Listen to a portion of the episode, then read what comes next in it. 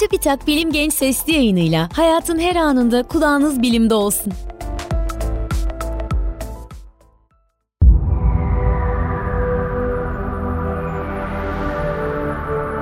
Dünyanın atmosferini ve iklimini etkileyen en önemli faktör güneştir.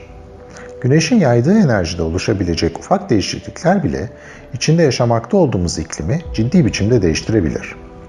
Bu nedenle gözümüzü güneşten ayırmamalıyız. Çünkü dünyadaki yaşam güneşe bağlıdır. İnsanlığın ilk zamanlarından beri güneşi incelemeye çalışıyoruz. Ama güneşin parlaklığı işimizi epey zorlaştırıyor. Modern bilimin bize verdiği yöntemlerle insanlığın var olduğundan çok daha uzun süredir güneşin gayet dengeli ve kararlı bir yıldız olduğunu ölçebiliyoruz. Güneş ilk oluştuğu sırada yani yaklaşık 5 milyar yıl önce bugün yaydığından %30 daha az enerji vermekteydi. Bundan dolayı da dünyanın yüzeyinin çok daha soğuk olduğunu düşünebiliriz. Ancak dünyanın atmosferindeki karbondioksit oranı da o zamanlar bugünkünden kat kat daha fazla olduğu için dünya buzullarla kaplanmadı. Geçen zaman içerisinde ise güneş verdiği enerjiyi yavaş yavaş arttırdı ve arttırmaya da devam ediyor. Bu güneşin yavaş yavaş yaşlanmasıyla ilgili ve tamamen doğal bir olay. Bu doğal olayda bizim güneşin enerjisi her geçen gün artıyor diye paniğe kapılmamamıza neden olmamalı. Niye mi?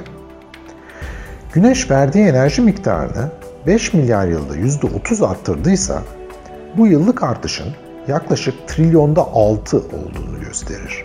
Bu minik artışın canlıların hayatını etkileyebilecek bir problem olabilmesi için milyonlarca hatta milyarlarca yılın geçmesi gerekir.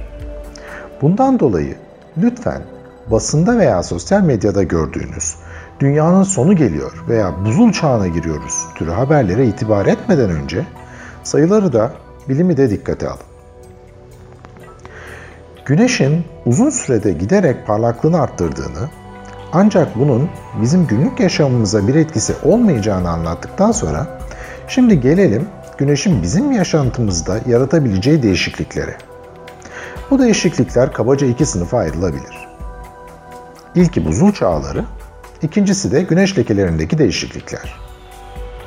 Aslında buzul çağlarının nedeni de güneşin verdiği enerjideki değişim değildir.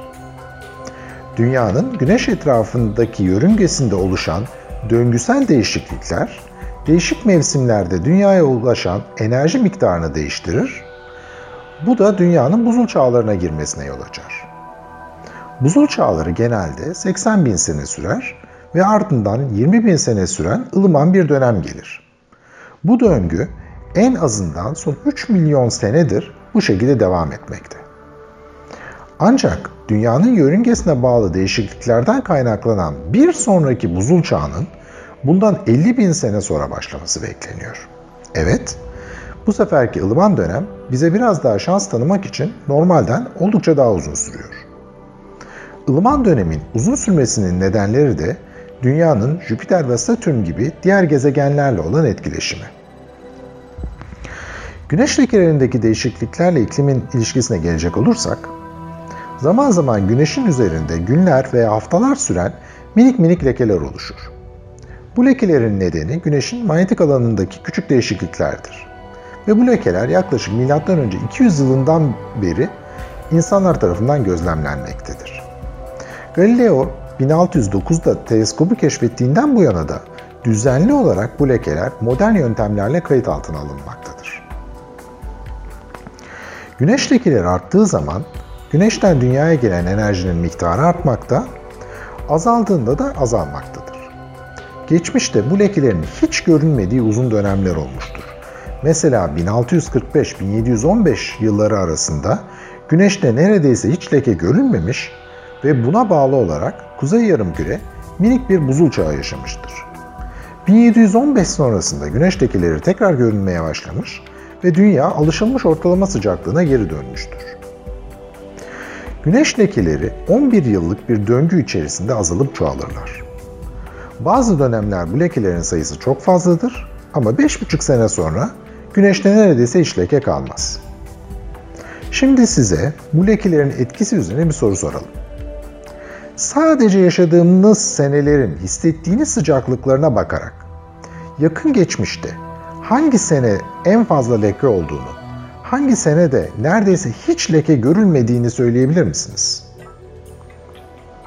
Cevabınızın hayır söyleyemeyiz olduğunu tahmin ediyorum.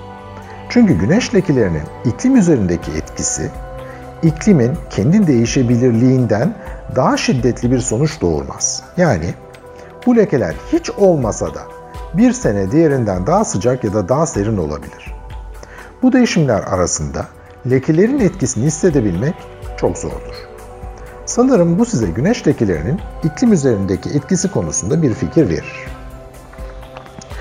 Ancak uzun dönemler boyunca güneş lekelerinin sayısı çok artacak ya da çok azalacak olursa bunun iklim üzerine toplam bir etkisi olacaktır.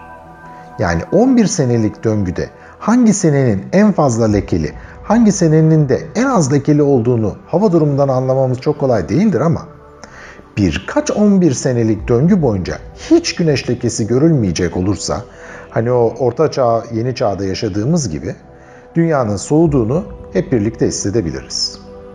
Bir dahaki sefer görüşmek üzere.